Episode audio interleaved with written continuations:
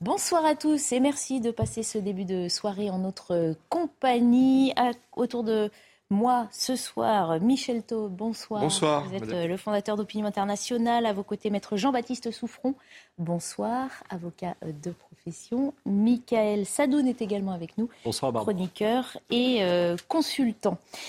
En tout premier, je voulais qu'on évoque le, décès d'Hélène Carrère d'Ancos. On l'a appris hein, il y a très peu de temps. Elle fut la première femme à entrer à, à l'Académie française. C'est une grande dame qui s'est éteinte aujourd'hui première secrétaire perpétuelle de l'Académie française. Et d'ailleurs, on écrivait toujours, on écrit toujours secrétaire perpétuelle au masculin, même si c'est une femme qui occupe le poste.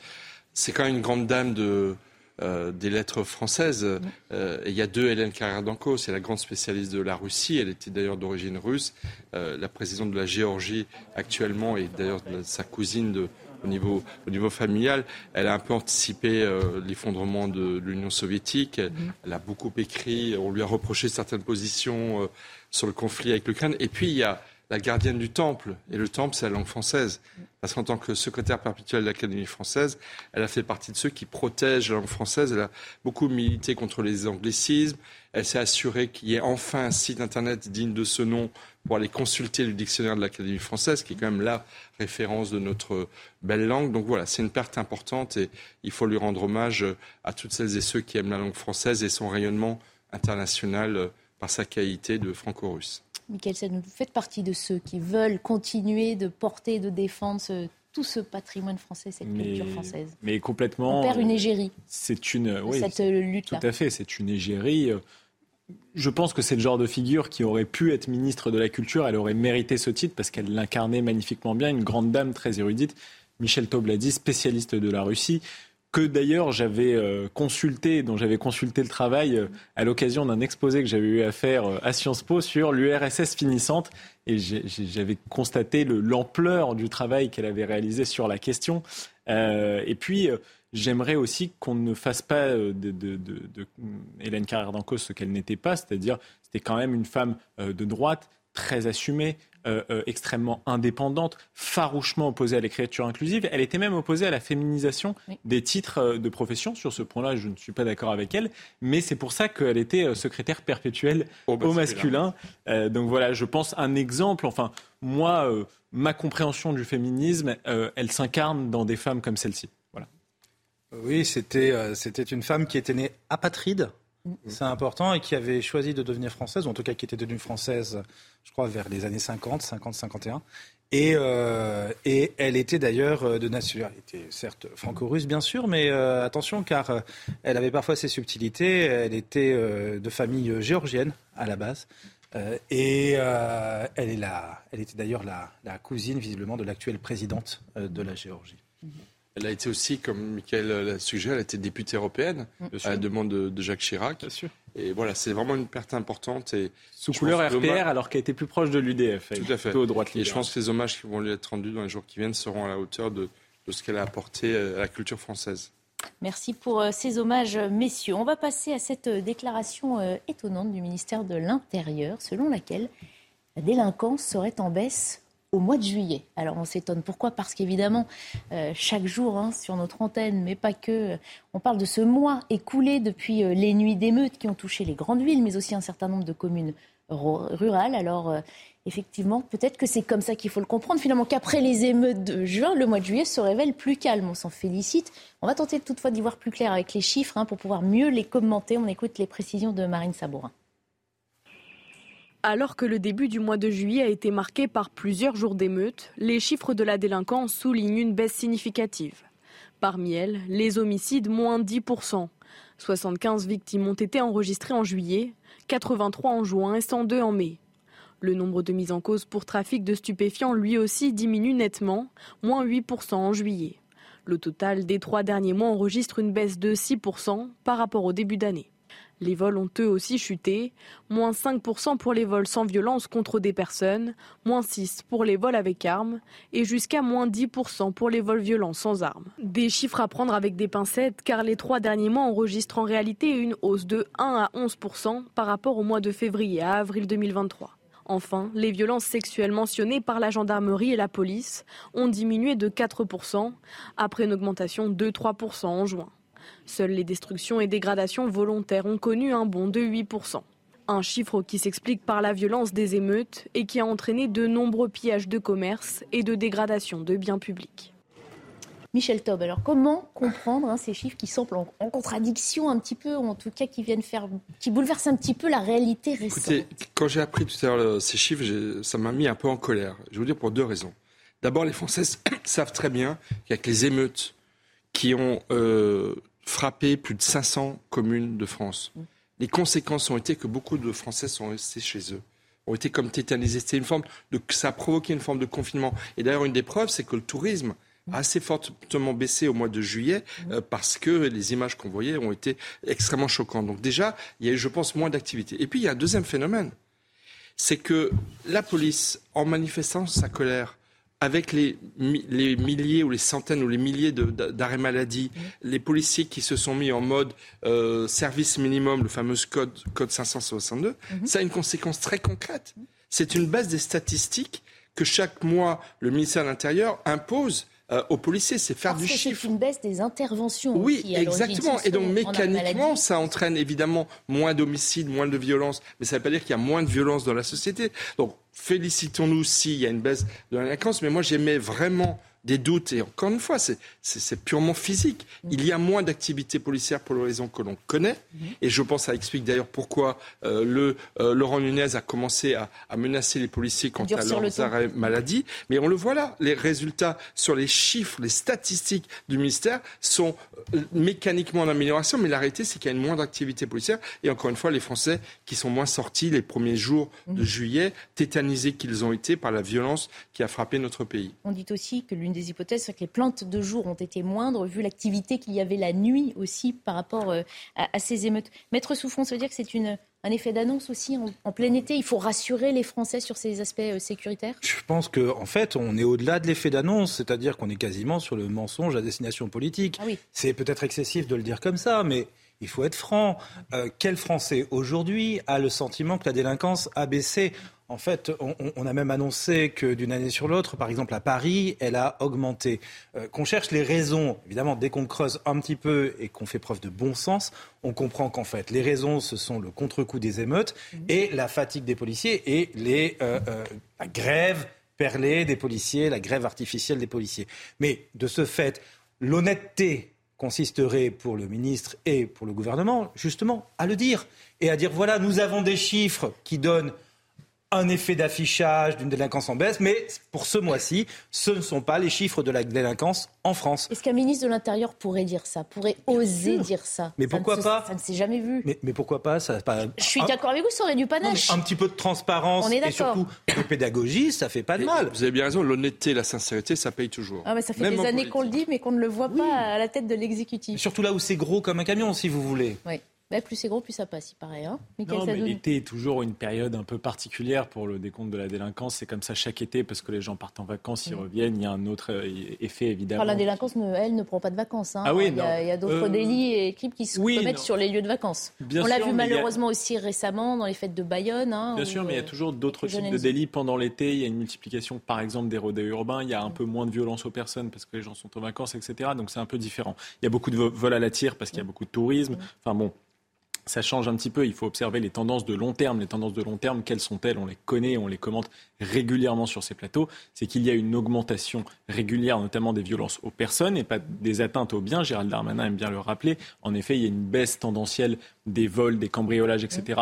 Mais sur le long terme, on observe une augmentation des violences aux personnes, des agressions sexuelles, des homicides, etc.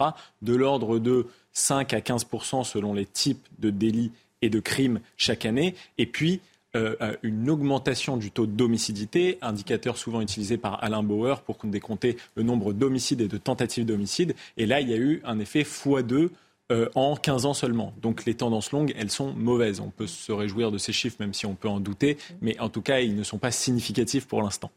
Est-ce qu'on préfère ne pas croire aux chiffres, mais dire si on peut se réjouir, alors on prend ou, tout remettre Non, mais on pourrait s'en réjouir si pendant plusieurs mois, trois mois, six mois, un an, il y mm. avait une baisse tendancielle, mais malheureusement. C'est effectivement ce que dit la préfète des Bouches-du-Rhône, hein, parce qu'on entend dans le même temps, ça se passe à Paris, mais aussi à Marseille, hein, les touristes se plaindre de recrudescence de vols dans cette cité phocéenne.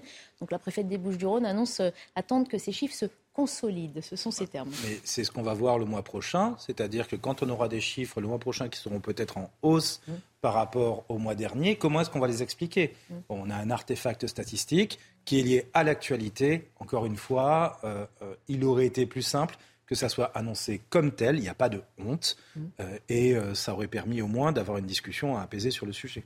Allez donc à Beauvau et passer près de l'Elysée aussi pour leur passer le message. Peut-être ça peut changer un, peu la donne. Mais c'est des tendances de long terme et Gérald Darmanin, au fond, n'est pas tellement comptable de ça. C'est une réforme globale sur la justice, mm. ça passe par des directives, ça passe par des lois qui sont votées à l'Assemblée nationale, ça passe aussi par une volonté présidentielle qui, pour le moment, mm.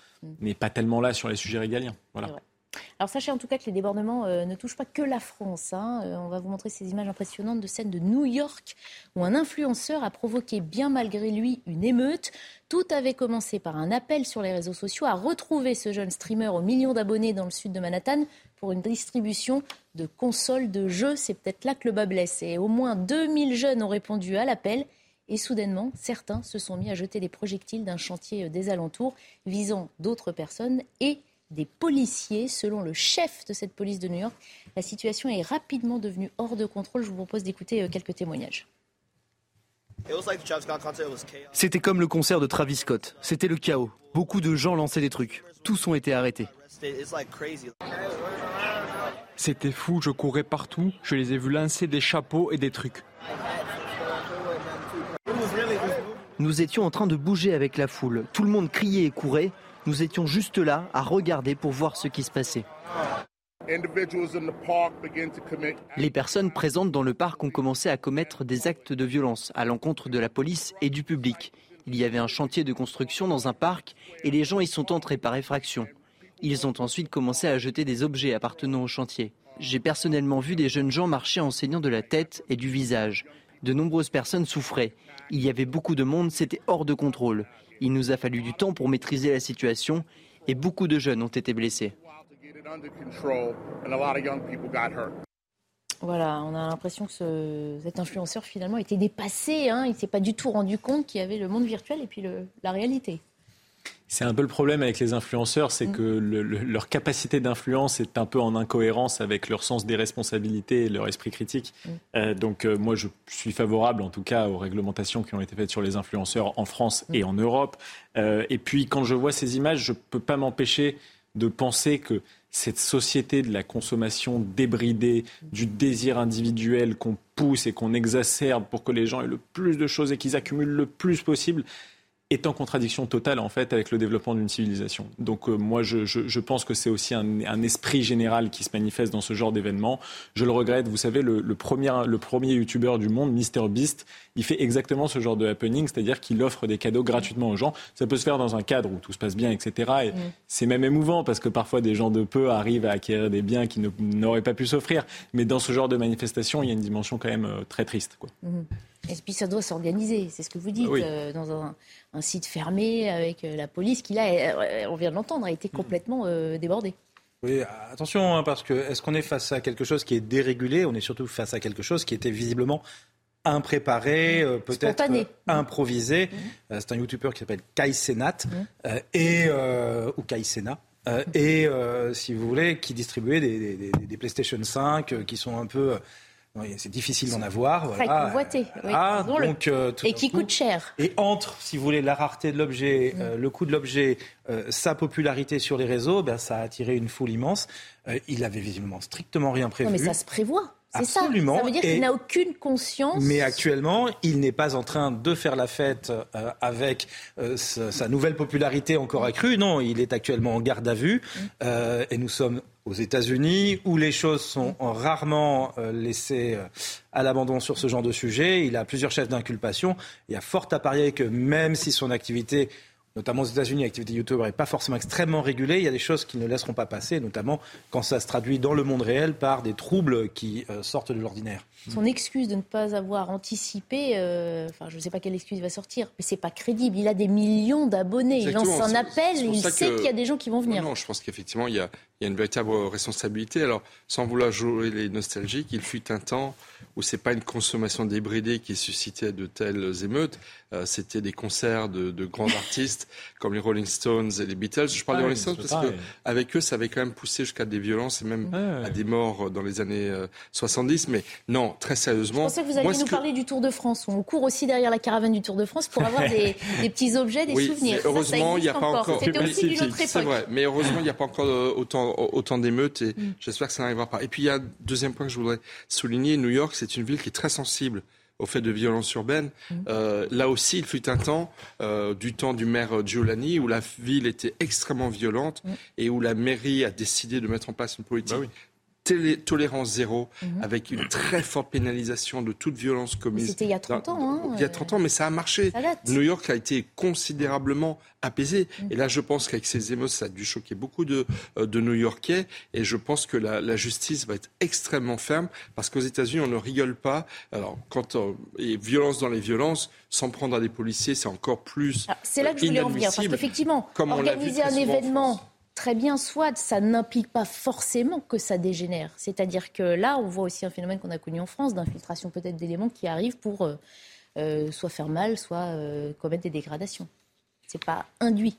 Oui, et sur ce point, il faut peut-être aussi attendre de voir comment les choses vont euh, finalement être décrite mmh. dans le détail parce que euh, on ne sait pas ce qui s'est passé. Euh, lui-même avait rien prévu, c'est clair, ou en tout cas pas du tout prévu la manière dont les choses allaient s'organiser. Visiblement, ça, ça a débordé au-delà même de l'organisation d'un événement d'un YouTuber, ainsi de suite, vers une situation d'émeute. Est-ce que la police a aussi mal réagi?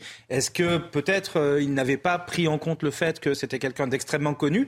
Qu'est-ce que vous voulez dire y a une différence par, générationnelle. Mal réagi euh, C'est ce qu'on va voir. C'est comment se fait-il Qu'est-ce que vous sous-entendez, pardon Ce que je sous-entends, c'est que, est-ce qu'ils avaient, bah, tout d'un coup, ils ont quelqu'un d'extrêmement connu qui arrive, qui organise un événement. On voit que ça démarre. On sent que ça démarre. Est-ce que l'alerte a été donnée. Est-ce qu'on s'est dit, oulala, en fait, ce type, il est très célèbre, il va y avoir beaucoup de monde. Ou est-ce que finalement, comme c'est un YouTuber qui vise peut-être un public plus jeune, est-ce qu'ils ne le connaissaient pas? Est-ce qu'ils ont sous-estimé le risque qui est en train de se jouer? Est-ce que du coup, est-ce que du coup, on s'est retrouvé avec des policiers qui étaient peut-être aussi en sous-nombre mm. et qui, étant en sous-nombre, comme ça arrive souvent, eh ben, se sont retrouvés un petit peu à paniquer ou à réagir dans l'urgence? Est-ce que tout ça a fini par entraîner une spirale qui a mm. fait qu'on débouche sur des émeutes? Il va falloir voir exactement le détail de ce qui s'est passé, mais comme il était dit, aux États-Unis, on ne rigole pas avec ça. Et euh, quelles que soient les responsabilités, là-bas, ils savent très bien les partager. Ça ne s'est jamais passé. Euh, on saura ce qui va se passer. On sait qu'il y a quelques événements sporadiques de hmm. distribution de, basket, si je me souviens bien. Oui. Euh, mais en, d'équivalent, mais pas dans ces proportions. Oui, bien sûr, mais surtout en France, le, phénomène des influenceurs est un petit peu contenu, il est un peu moins fort qu'aux États-Unis. Ils ont fait hmm. un sondage, il y avait un sondage, je crois, peut-être le Pew Research Center ou quelque chose comme ça, qui avait fait un sondage sur les jeunes adolescents américains mm. et sur leur future carrière, quel métier ils rêvaient de faire. Et je crois qu'on avait entre 25% et 30% des adolescents américains dont le rêve premier était de devenir influenceur. Donc vraiment, c'est devenu. Il y a beaucoup de jeunes Français aussi qui commencent à rêver bien sûr, hein. bien sûr. Je ne dirais pas que les Français sont épargnés de, aussi. par ces phénomènes. Mais vous savez, avec euh, la réglementation qui a eu récemment et tout ce qu'on connaît de mm. l'effervescence médiatique autour de Booba euh, contre les influenceurs qu'il appelait les influx-voleurs, la rémunération des influenceurs a beaucoup baissé mm. et je pense que ça va en détourner certains de ce genre de carrière. je pense personnellement que c'est tant mieux. Je ne serais pas aussi optimiste que ça sur cette législation qui est certainement nécessaire, mais, mais c'est vrai qu'il y, a un phénomène de fond avec mm. une montée des influenceurs qui ont des millions, des dizaines de millions de, fans, littéralement, notamment chez les très jeunes. Euh, et, et, surtout, ce qui est nouveau, c'est qu'encore une fois, je parlais avant des Beatles et des Rolling Stones dans les années 60, rappelez-vous les images, c'était la folie. Mhm. C'était des hystériques qui, qui adoraient ces chanteurs, mais ils n'avaient pas le même âge, ils étaient un peu plus âgés. Mais surtout, ils avaient eux étaient connus pour leur talent. Pas la même éducation voilà, non plus. Voilà, là maintenant, c'est des jeunes beaucoup plus jeunes qui ont 13, 14, 15 ans, qui sont véritablement des fans absolus. Il y a le groupe BTS en Corée du Sud, il y a, il y a, il y a, comme ça des phénomènes. Plus, les BTS. Voilà. Et il y a, et il y a... séparés, Michel Ah oui, non, alors non, il y en a deux qui ah sont là, mais alors je suis spécialiste grâce à ma Certains sont partis à leur service militaire. Non, certains sont partis à leur service militaire. Je vous, vous êtes à la page, Barbara Bravo. très sérieusement, c'est mon métier. Non, mais très, mais très sérieusement, ce qui, ce qui moi m'impressionne, c'est le degré d'imprégnation, mm. d'adhésion, euh, d'identification de mm. très jeunes mm. à d'autres personnes, que ce soit des influenceurs, des youtubeurs, etc. Et là, il y a quelque chose, avec toujours effectivement un cas de consommation, d'achat d'actionner une démarche d'achat. Et ça, c'est quand même extrêmement inquiétant. Et ça contribue aussi à, faire émerger cette, ce que moi j'appelle cette génération perdue, qui est complètement mm. hors de tout repère. Vous parlez de civilisation. Mm. C'est vrai que ça va être très très compliqué à gérer ces enfants au fil de, euh, des années quand ils vont grandir. Il ne faut pas non plus diaboliser euh, ce qui est en train de se passer. Euh, en France notamment, par exemple, euh, il y a aussi parfois, vous l'avez dit, des événements qui se déroulent bah, dans la vie du quotidien, mm. organisés par des influenceurs. Je crois que c'était ce, c'était il y a quelques jours que la youtubeuse Lena Situation a ouvert un hôtel à Paris. Ça s'est visiblement très bien passé avec des files d'attente très longues, beaucoup de monde. C'est pas forcément non plus des choses négatives. Et aujourd'hui, ce qui pose plus problème, si vous voulez, c'est, on va dire, un petit peu les faux influenceurs, ou quand mmh. les influenceurs se laissent aller peut-être à surestimer ou à exagérer leur impact avec l'usage de faux comptes pour croire qu'ils sont plus gros qu'ils ne le sont vraiment. Et puis notamment quand il s'agit de vendre euh, des prestations publicitaires à euh, des entreprises en leur expliquant qu'en fait, si, si, ils ont bien 30 millions de followers, euh, alors qu'en réalité, sur les 30 millions de followers, vous en avez peut-être un quart, la moitié, deux tiers, on ne sait pas finalement, qui sont des faux comptes et qui dénaturent complètement le dispositif. Alors, elle n'a pas de faux compte. Elle a réagi d'ailleurs sur son compte Twitter, ou son compte X, devrais-je dire maintenant. Anne Hidalgo a été euh, comment dire, couronnée euh, comme femme urbaniste contemporaine la plus influente de la planète. Alors elle n'arrive euh, qu'en quatrième position, mais c'est la première femme de ce classement qui compte 100 personnes. C'est le site Planétizen hein, qui a établi ce classement, obtenu via le vote des lecteurs du site. Elle est euh, très fière, regardez sa déclaration, une grande fierté pour Paris, un encouragement à poursuivre les transformations écologiques, sociales et démocratiques. Heureuse de figurer dans ce prestigieux classement, dit la maire de Paris.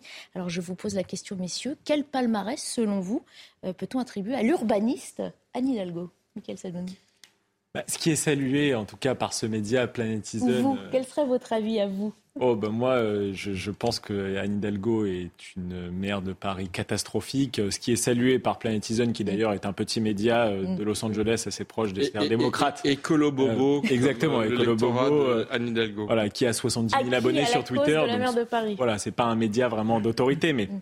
Jouons le jeu et, disons quand même ce qu'Hidalgo a, a, fait dans sa mhm. politique urbaine. Elle a, disent-ils, dépriorisé la voiture. Ça veut dire qu'en gros, elle a lutté contre la voiture. Quel est mhm. le problème dans tout ça? C'est que 16 millions de Français se rendent à leur travail en voiture, mhm. qu'ils doivent changer de ville la plupart du temps pour travailler et que, en l'occurrence, avec la loi MAPTAM de 2014, Anne Hidalgo s'est permise de euh, euh, déplafonner complètement le prix du stationnement de l'amende euh, du, fameux FPS, mhm. euh, ce qui a rendu la voiture euh, un, transport en fait de privilégié. Or, c'est un transport qui, à la base, n'est pas un transport de privilégié, c'est un mhm. transport qui est fait pour tous, pour se rendre facilement sur son lieu de travail.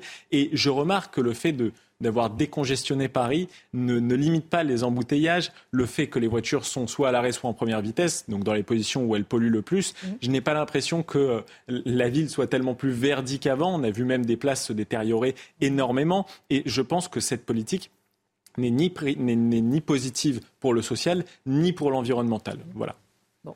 Il y aurait plusieurs choses à dire, mais, mais je pense que effectivement, donner la priorité à, à écarter la voiture, ça mm. n'est pas faire une grande politique d'urbanisme. Ça ne suffit pas. Ça pose d'énormes problèmes. Les problèmes de, propreté. Euh, mm. Moi, je vous invite à écouter une des dernières chansons de Pierre Perret, un des ah grands monuments de la chanson française. On avait passé ce clip. Eh ben oui, bah, une chanson euh, Paris saccagé, où il dénonce ah le manque de propreté de la ville de Paris. Peut-on être couronné euh, d'un trophée sur l'urbanisme dans une ville qui est de plus en plus, de plus en plus sale? Moi, je veux dire, pour moi, le seul vrai urbanisme qu'on a eu à Paris alors ça va peut-être déplaire ce que je vais dire. Attention, ça date des Beatles ou des Rolling Stones Non, ça date de François Mitterrand et des grands travaux. Ah, parce que s'il y a un homme qui a changé Paris avec effectivement la très grande bibliothèque, le Louvre, la pyramide du Louvre, euh, euh, la, perspective de, mais là, on ne parle pas de, l'argent de défense. Vous voyez, là vous êtes sur l'architecture. Mais là au moins, mais là, mais là on est dans. Oui, mais c'était ma première question. Moi j'avais pensé urbanisme, j'ai pensé monument, construction. Eh ben, et on est parti sur l'utilisation de la voiture. Au-delà de ces, au-delà de ces places, euh, la place d'Abbassi,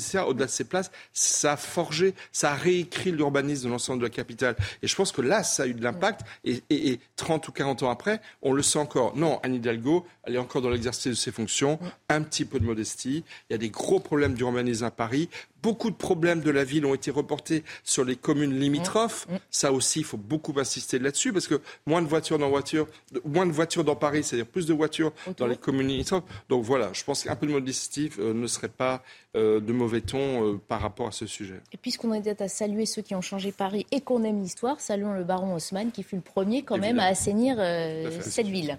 Moi, je suis obligé de prendre la défense d'Anne Hidalgo, même si je suis pas fan Ah, de ses innovations en matière de mobilier urbain, euh, notamment. Euh, mais je pense que ce qui est salué, et c'est peut-être aussi pour ça que ça vient de, cette petit, vous voyez, de, de- de ce petit organe qui est effectivement très proche des démocrates, je pense que ce qui est salué d'abord, c'est la radicalité d'Anne Hidalgo. C'est-à-dire que l'avantage, c'est d'avoir une vision Son autorité, vous voulez dire. ah, non, non, c'est Autoritarisme. la Oui, radicalité peut d'une vision qui est assumée. Alors une vision qui ne plaît pas à tout le monde, c'est sûr, mais vous avez quand même toute une partie de la population qui, effectivement, euh, souhaite qu'il y ait moins de voitures dans Paris, comme dans la plupart des grandes villes en France et dans le monde. Et effectivement, elle euh, peine probablement à le faire euh, avaliser par l'ensemble des gens, mais néanmoins, c'est quelque chose, si vous voulez, qui aujourd'hui a une influence. Et puis, on peut toujours se réjouir quand on voit un Français qui finit par euh, gagner un prix. C'est toujours quelque chose de positif. On va pas faire. euh, euh, il faut être un peu patriote. euh, Et alors, vous savez qu'ils sont deux, puisqu'il Oui. y a euh, un proche de Hidalgo, Carlos Carlos, Moreno, hein, qui est à la dixième Oui. place de, ce classement. C'est un franco-colombien, certes. Et c'est euh, ville à du lui qu'on doit, entre autres, la ville du quart d'heure, effectivement. Donc, Mais c'est, une catastrophe parce que la ville du quart d'heure, quart en fait, euh, c'est, la, réinvention du village, en fait. Donc Paris est une. Retournons dans nos villages. Bah, exactement. Avec qui Paris se- est devenu une juxtaposition de village. Donc le concept même de grande ville est en train de perdre de son intérêt. Et c'est pour ça que Paris est une des seules grandes villes de France Michael, de- qui perd régulièrement Oui. des dizaines de milliers d'habitants. de village et de désert. De Parce que village et lorsque de vous désert. prenez euh, l'hypercentre de Paris, dont euh, Anne Hidalgo a décidé d'exclure définitivement la voiture dans les prochains mois, enfin les conséquences en matière de commerce, Ah par oui, exemple, sont c'est hallucinantes. catastrophe. Mais c'est absolument rue de. Rivoli, euh, Voilà. les, les Donc, si vous voulez, je pense que euh, voilà, il y a des choses effectivement. Je suis tout à fait d'accord. La radicalité, elle est assumée. Bon, elle tient aussi à la, ma- à la composition de la majorité qui entoure Anne Hidalgo, Un avec les débat. communistes, l'extrême gauche, euh, voilà. Mais Et au processus d'élection du maire de Paris. mais mais il y, a un- Nicolas une maire de absence- Paris. il y a un terme quand même, moi, sûr. qui me gêne beaucoup, euh, démocratique. Franchement, la façon dont elle gouverne, elle décide, par exemple, de supprimer euh, une ou deux voies de, sur le périphérique euh, à partir de l'année prochaine de façon totalement autoritaire, En sans dédiant une voie au concertation, hein. totalement inadmissible. Quoi. Oui, mais je pense que la présence de Carlos Moreno n'est pas quelque chose euh, justement d'anodin. C'est c'est aussi le fait que cette radicalité d'Anne Hidalgo, elle est travaillée. C'est-à-dire qu'il ne s'agit pas d'une radicalité de principe. Si vous regardez, vous avez des rapports, des analyses, des études. C'est ça aussi qui lui permet de tenir euh, un petit peu, j'ai envie de dire, contre l'évidence parfois. Euh, c'est qu'elle s'appuie sur un travail de chercheurs, euh, de l'administration, de tout le monde sur ces sujets. Et donc, on n'est pas non plus sur une radicalité qui est purement inventée du fait de son esprit. Ça, c'est le travail de Moreno. Il faut quand même le saluer. Après, évidemment, j'imagine que beaucoup Si de vous gens sont contre. hein, c'est évident. Et il y a un problème, dans ce cas-là, de cadre démocratique. Vous voulez dire qu'elle est cohérente dans ses erreurs, je suis d'accord avec vous. non, non, mais on peut, Je suis on peut le traduire comme ça. Eh ben, vous tombez mais- d'accord. Mais, Eh ben, on mais- reste mais là-dessus, trouver une alors. autre ville ailleurs dans le monde qui aujourd'hui a une vision aussi claire et aussi précise, ça n'est pas évident. Et puis il faut rappeler aussi que la ville de Paris souffre d'un problème que ne rencontre pas, par exemple, la ville de Tokyo ou pas mal d'autres villes. C'est le périphérique et le fait que, ben, en fait, on a une toute petite ville, alors qu'en réalité, on devrait raisonner à la taille de l'île de France. C'est On évident. vote pour vous, élargissez-nous ce périphérique et puis on en reparle dans le prochain classement euh. Allez, on se quitte pour une page de pub, on reprend nos débats. Euh, Dans un instant, on parlera de, de féminisme, tiens, en Iran, mais en France aussi. À tout de suite. Et avant de reprendre nos conversations animées ce soir, on s'arrête à 20h30 sur l'essentiel de l'information avec vous, Mathieu Devez. Bonsoir Mathieu. Bonsoir Barbara, bonsoir à tous. Hélène Carrère d'Ancos est morte à l'âge de 94 ans. Elle fut la première femme élue à la tête de l'Académie française. C'était en 1999. Historienne et grande spécialiste de la Russie, sa carrière fut aussi politique. Elle a notamment été élue au Parlement européen. Cinq personnes ont été blessées cet après-midi ap- après une explosion survenue dans un appartement à Paris. L'une d'elles a été prise en charge en urgence absolue, mais son pronostic vital n'est pas engagé. Une centaine de pompiers ont été mobilisés dans le 18e arrondissement. Les causes de l'explosion sont encore inconnues. Enfin, en Espagne, un incendie à la frontière avec la France progresse et inquiète. Il a entraîné l'évacuation de plus de 130 personnes et près de 600 hectares ont été touchés. Le feu s'étend rapidement en raison de vents violents qui empêchent les avions bombardiers d'eau de participer aux opérations. Et voilà, c'est la fin de ce rappel des titres. Tout de suite, la suite de l'heure des pro été avec vous, Barbara, et vos invités. Merci beaucoup Mathieu Devez, on vous retrouve plus tard dans la soirée. On va partir en Iran pour euh, revenir sur euh, ces manifestations. Vous en souvenez, contre le pouvoir iranien il y a à peu près un an après la mort de Macha Amini, c'était en septembre 2022. Si on en parle moins aujourd'hui, le combat des femmes, lui, continue, à l'instar de celui que mène l'actrice Afzane Bayegan, qui est apparue tête nue à plusieurs reprises sur son fil Instagram et plus récemment lors d'une conférence publique. Une attitude, un geste que le pouvoir iranien n'a pas apprécié. Un tribunal vient de condamner la vedette de 61 ans à deux ans de prison avec sursis et à l'obligation de se rendre une fois par semaine dans un centre psychologique pour traiter son trouble mental de la personnalité anti familiale. Les autorités judiciaires iraniennes multiplient ce type de condamnation à l'encontre de toutes celles qui refusent de respecter la loi sur le voile obligatoire. On va tenter d'y voir, plus clair avec Harold Iman, notre spécialiste des questions internationales. Bonsoir. Harold, ce sont euh, des gestes symboliques qui montrent donc que le combat des femmes ne s'est pas arrêté depuis la mort de Macha Amini. Non, et cela avait commencé même avant mm. la mort de Macha euh, Amini. Et le régime, évidemment, est de plus en plus inquiet parce que de plus en plus de femmes sont en train d'enlever le voile et de poser des gestes comme ça anti-régime, mais en même temps, le régime euh, est ultra conservateur, beaucoup plus conservateur que celui qui était en place avant. C'est celui d'Ibrahim Raisi, euh, beaucoup plus que euh, Rouhani, le président avant, qui, avait fait une visite d'État en France. On n'en est pas là maintenant. Et donc, euh, vous voyez, ce, mouvement féministe, ça atteint absolument tout le monde, y compris les hommes. Et il y a même des hommes, figurez-vous, qui portent la cravate mm. en signe de euh, défiance envers le régime qui veut appliquer à tout prix des préceptes et invente toutes sortes de punitions et de délits mineurs pour euh, empêcher les gens de, dévoiler leur chevelure, ce qui est en fait une émancipation et un défi mm. au régime islamique en Iran. Est-ce que cela traduit du coup ce qu'on pourrait appeler une espèce de panique hein, de la part des autorités iraniennes qui voient eh bien, leur, leur pouvoir s'affaiblir? Alors ils, ont une façon traditionnelle d'agir, c'est-à-dire ils agissent par petites touches. Donc, euh, ils, ont par exemple suspendu la police religieuse il y a un an. Ils ont dit non, elle ne vous embêtera plus. Et tout à coup, elle réapparaît. Euh, ensuite, elle laisse les femmes montrer leurs cheveux dans des cafés, mais le régime reprend la main sur les universités. Ils ont euh, les Basij, qui sont une espèce de milice euh, du pouvoir, euh, et, la branche étudiante est particulièrement méchante à l'intérieur de l'université. Et puis, bien sûr, le régime est complètement tenu par les gardiens de la révolution, qui sont une espèce de gigantesque phalange, mm. avec une branche armée, une branche économique, une branche navale, une branche aérienne, et euh, eux ne veulent absolument pas que le système décoince, car euh, il en serait terminé de leur euh, monopole sur toutes sortes de, de postes. Donc, le, guide suprême que vous voyez à l'écran, qui est Ali Khamenei, eh bien, lui, il tient tout ce système et peu lui importe s'il est aimé ou non, car il n'est pas élu. Merci beaucoup euh, Harold Diman pour euh, cet éclairage précieux quand il s'agit d'essayer de comprendre ce qui se passe euh, dans d'autres pays. On sera dans un instant avec un autre invité, Michel Taub. Ces, condamnations, enfin ces appellations, je vous en sors encore une, sont aberrantes. On accuse des femmes de troubles psychologiques contagieux qui entraînent une promiscuité sexuelle. Bien sûr, je le comprends, je, le conçois, c'est culturel, attaché aussi à. Non, non, c'est pas culturel. ça nous choque nous en tant que, Bien sûr, moi, que femme occidentale. Mais vous savez, ça choque beaucoup d'Iraniennes mm. Mm. Et c'est pour ça qu'il y a depuis presque un an euh, des mouvements extrêmement courageux d'Iraniens en Iran et d'Iraniens dans le monde qui, euh, à l'initiative de ce mouvement qui s'appelle Femmes, Vie, Liberté, mm. ce sont des femmes, mais il y a aussi beaucoup d'hommes.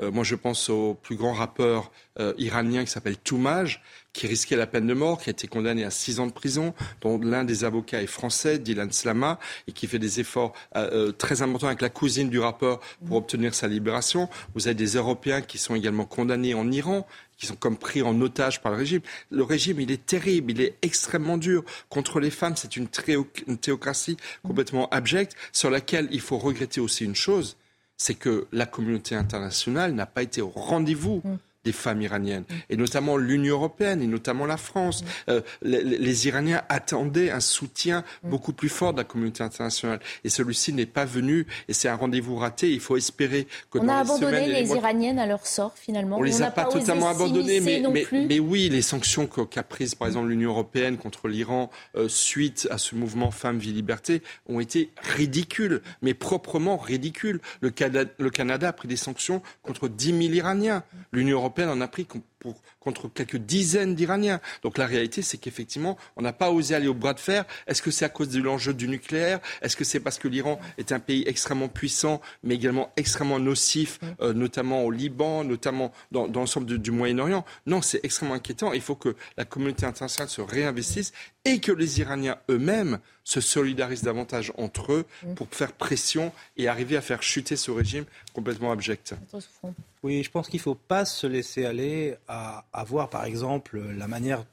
Il faut vraiment être attentif à pas présenter les choses comme étant ridicules. On a l'impression que finalement elle est condamnée. Ridicule, mais oui, mais justement, on a l'impression presque que c'est ça a un côté ridicule. Mais dans ce cas-là, le ridicule, c'est un signal qui qui est un indice de l'arbitraire, et de l'arbitraire le plus violent qui soit. Mmh. C'est justement parce que nous, dans notre confort occidental, nous trouvons ça ridicule qu'on se rend compte que ça ne pourrait pas. pas ridicule. Ah, Ou alors on n'a pas la même définition. Non, non, c'est quelque chose. Si vous on le fait d'aller accuser. De devant le courage de ces femmes aussi, et on trouve ça abject de les accuser. Qui a un problème psychiatrique?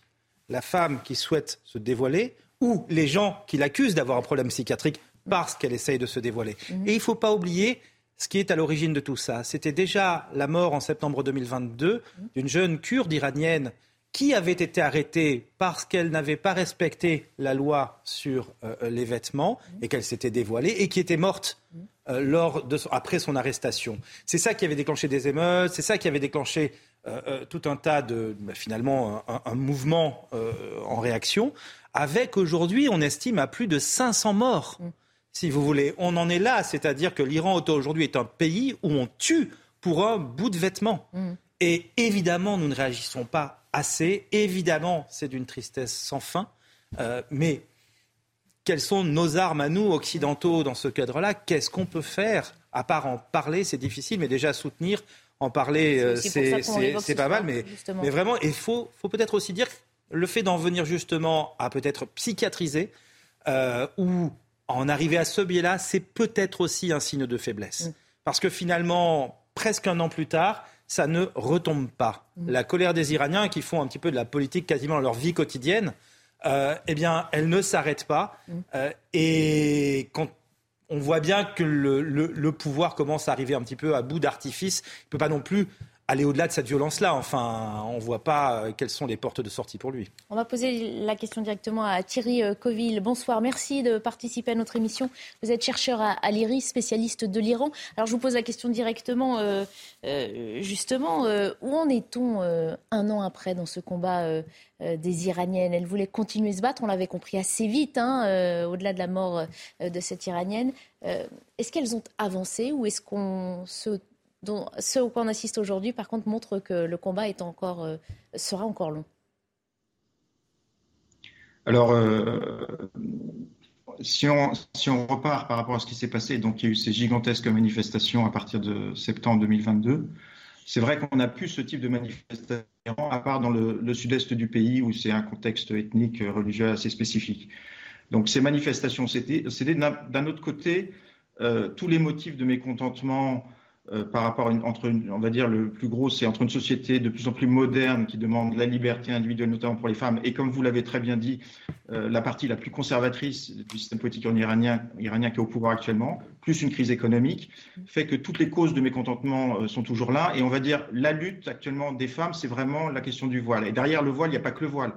Hein, c'est tout leur mécontentement par rapport au régime. Donc on, a, on voit effectivement de plus en plus de femmes qui ne portent plus le voile, ce qu'on ne voyait pas vraiment en Iran avant, et, qui sortent et qui défient vraiment le régime. Et le régime est très très mal à l'aise par rapport à ça, comme vous le disiez justement. Euh, ils se rendent bien compte que c'est un mouvement massif euh, et qu'ils ne peuvent pas mettre un policier derrière chaque Iranienne. Donc il y a vraiment un malaise du, régime par rapport à cette lutte des femmes. Mmh. On va poursuivre en plateau. Évidemment, si vous voulez intervenir, Thierry Coville, vous n'hésitez pas. Oui, euh, moi je, voulais rebondir sur ce qui avait été dit. Évidemment, l'Iran est un des pays les plus autoritaires du monde. Hein. C'est euh, le pays avec la Chine qui condamne le plus de gens à mort euh, chaque année.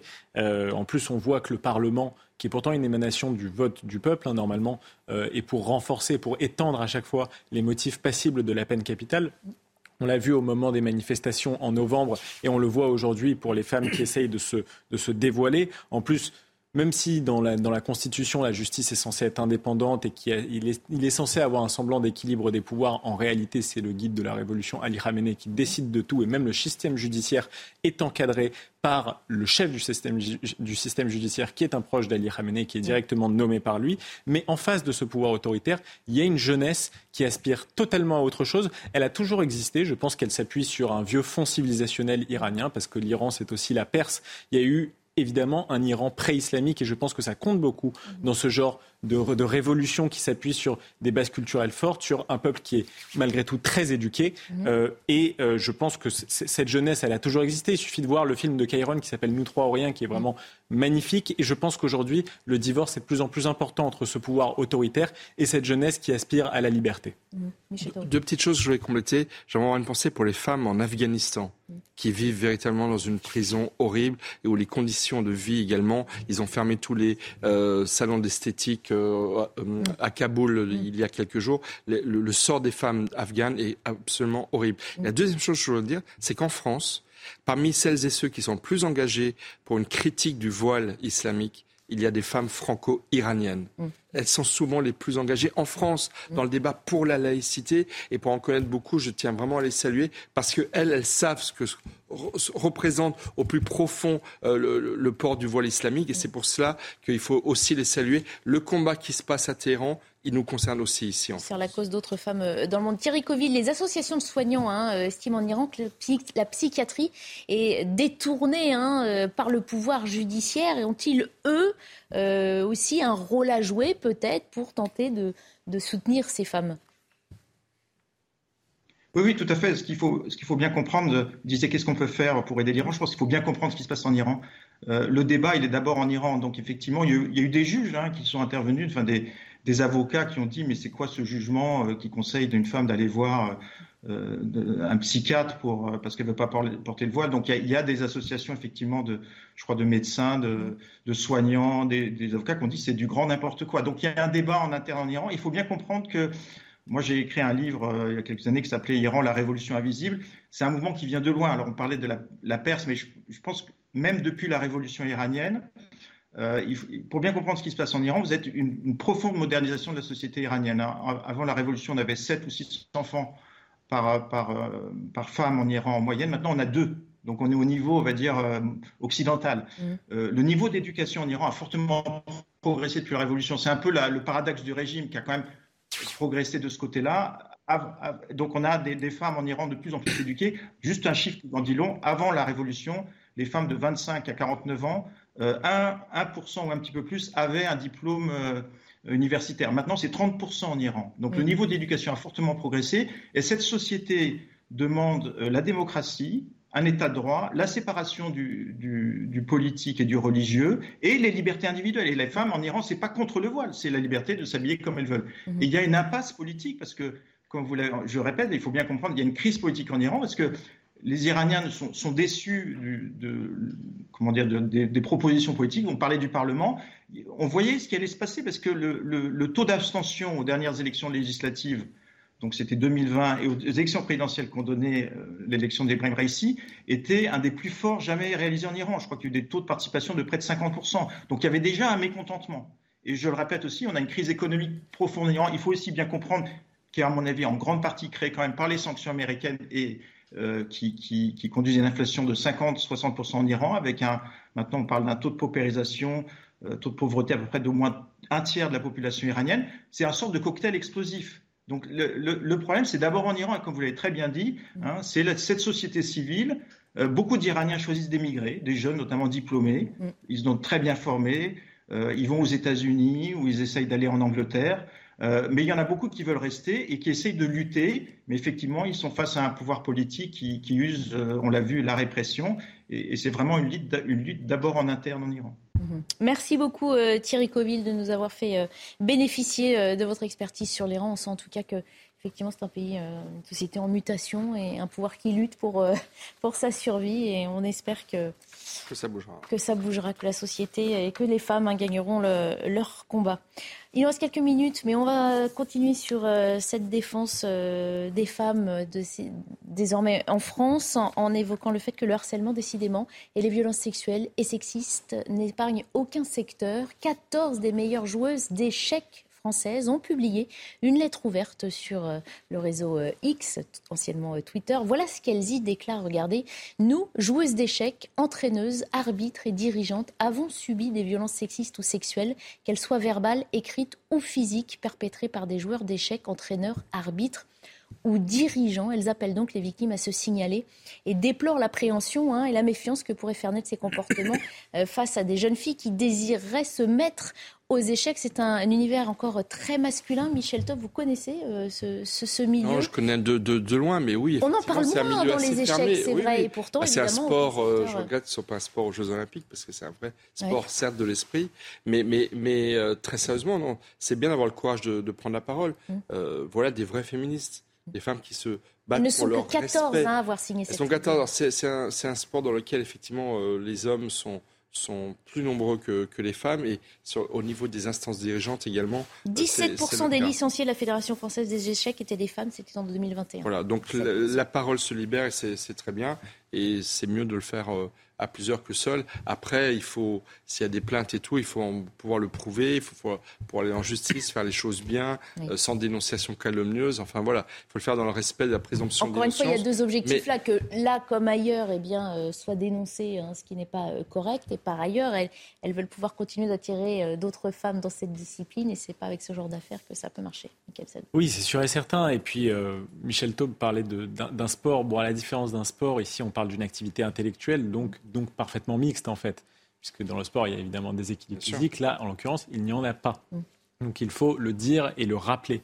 C'est néanmoins un milieu extrêmement masculin. Mm. Euh, la femme qui a le plus haut score Elo de l'histoire, les points Elo, c'est la manière de de ranker un peu euh, les, les, joueurs d'échecs en fonction de leur niveau. C'est Judith Polgar, elle a le 55e score mondial. Elle était à son époque la 8e mondiale, donc elle a réussi quand même à se tailler une place dans ce monde presque exclusivement composé d'hommes, mais euh, elle a beaucoup quand même parlé de ces sujets-là. Elle a milité pour une plus grande féminisation des échecs.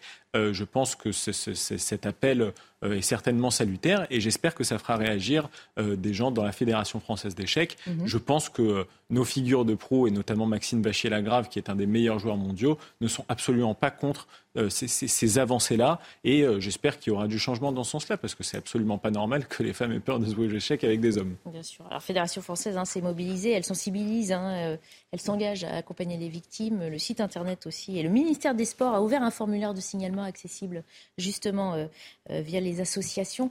c'est vrai que d'un côté, on est étonné. Et puis finalement pas, parce qu'on dit qu'il n'y a pas de raison, malheureusement, qu'un secteur euh, soit épargné. Euh, mais c'est rare qu'on parle des échecs, et encore plus dans ce contexte-là. Et peut-être en plus que dans ce secteur, on était sur quelque chose qui était d'autant plus silencieux. Euh, et les mots qui sont prononcés par ces joueuses sont extrêmement forts. Hein. Il y a aussi quelques témoignages. Il y en a une d'entre elles qui décrit très bien. Elle dit aux échecs Un adjoint au maire m'a attrapé les fesses en public lors de la photo officielle. En octobre dernier, lors d'un Open, alors que j'avais gagné un prix, euh, un spectateur anonyme m'a demandé quel était mon tarif pour coucher avec lui. Enfin, on est sur des agressions qui sont très dures et on voit bien que là encore, euh, eh bien, il y a une espèce de protection du collectif. Elles le font à plusieurs parce que c'est plus facile. Mm. Euh, elles se serrent les coudes. Mm. Elles sont soutenues à l'international. Hein, puisqu'il y a aussi euh, des joueuses internationales qui signent cette lettre et qui la relaient, mm. euh, dont quelques-unes des plus grandes joueuses du monde aujourd'hui. Et, et, puis on est sur un secteur qui, en plus de ça, est probablement en train d'effectuer une mue importante avec une génération tout à fait nouvelle mhm. de joueurs d'échecs. Vous avez des, des, influenceurs, par exemple, les mhm. influenceuses sur Instagram mhm. euh, aux échecs. Euh, euh, très connus, vous avez par exemple Alexandra Bottez, qui est une championne d'échecs, qui d'ailleurs est devenue entre-temps aussi également une championne de poker, etc. et qui a plusieurs millions de followers aujourd'hui. donc on est sur quelque chose qui est en train un petit peu de plus prendre pied auprès du grand public. Avec ça, il y a des responsabilités nouvelles qui s'annoncent Et évidemment, c'est une extrêmement bonne chose qu'elle puisse prendre la parole. Et, et, par contre, on va voir ce que ça va donner par la suite. Est-ce que ça va donner lieu peut-être aussi à euh, des gens qui vont, des femmes qui vont raconter des histoires, mmh. des poursuites, mmh. euh, avec peut-être, comme à chaque fois, des, des, condamnations parce que certaines des histoires sont euh, juridiquement répréhensibles, et puis parfois peut-être moins, et peut-être pour certaines des déceptions. Et puis on note dans cette déclaration, et c'est assez rare pour être souligné, que dans cette tribune, elle se nomme joueuse, entraîneuse, arbitre et dirigeante. Ça, on l'entend moins. On sent que c'est toute la, j'allais dire la fédération, enfin toute la corporation en tout cas. Mais souvent dans tous ces milieux-là, c'est On l'entend moins. On entend des joueuses de foot, on entend moins dire qu'elles ont avec elles les arbitres ou les, euh, oui, après les entraîneurs. Après des problèmes de, euh, de manque de respect envers les femmes et même de violence mm. sur les femmes, souvent dans des fédérations sportives, c'est l'ensemble de la fédération qui est, mm. qui est touché et qui, qui euh, a mis une chape de plomb pour empêcher euh, euh, toute manifestation. Mm. Après, il y a aussi dans la démarche la volonté de dire faites jouer aux échecs, un appel aux femmes, mm. venez jouer aux échecs. Mm. Et plus elles seront nombreuses, et plus peut-être le, le, rapport de force, qui ne devrait pas être un rapport de force, mais un rapport de respect, leur permettra d'être plus libres de pratiquer leur sport. Et je maintiens, et je maintiens que c'est un sport qui aurait pu être aux, Jeux Olympiques, parce qu'ils ont bien mis le, breakdance aux Jeux Olympiques, ils ont enlevé le karaté. On pourrait imaginer, on pourrait imaginer d'y mettre les échecs qui sont vraiment un sport cérébral très Moralité, faites jouer aux échecs les petits garçons et les petites, filles. Ça commence à la maison, ça peut se poursuivre à l'école et la Fédération française d'échecs aura plus de,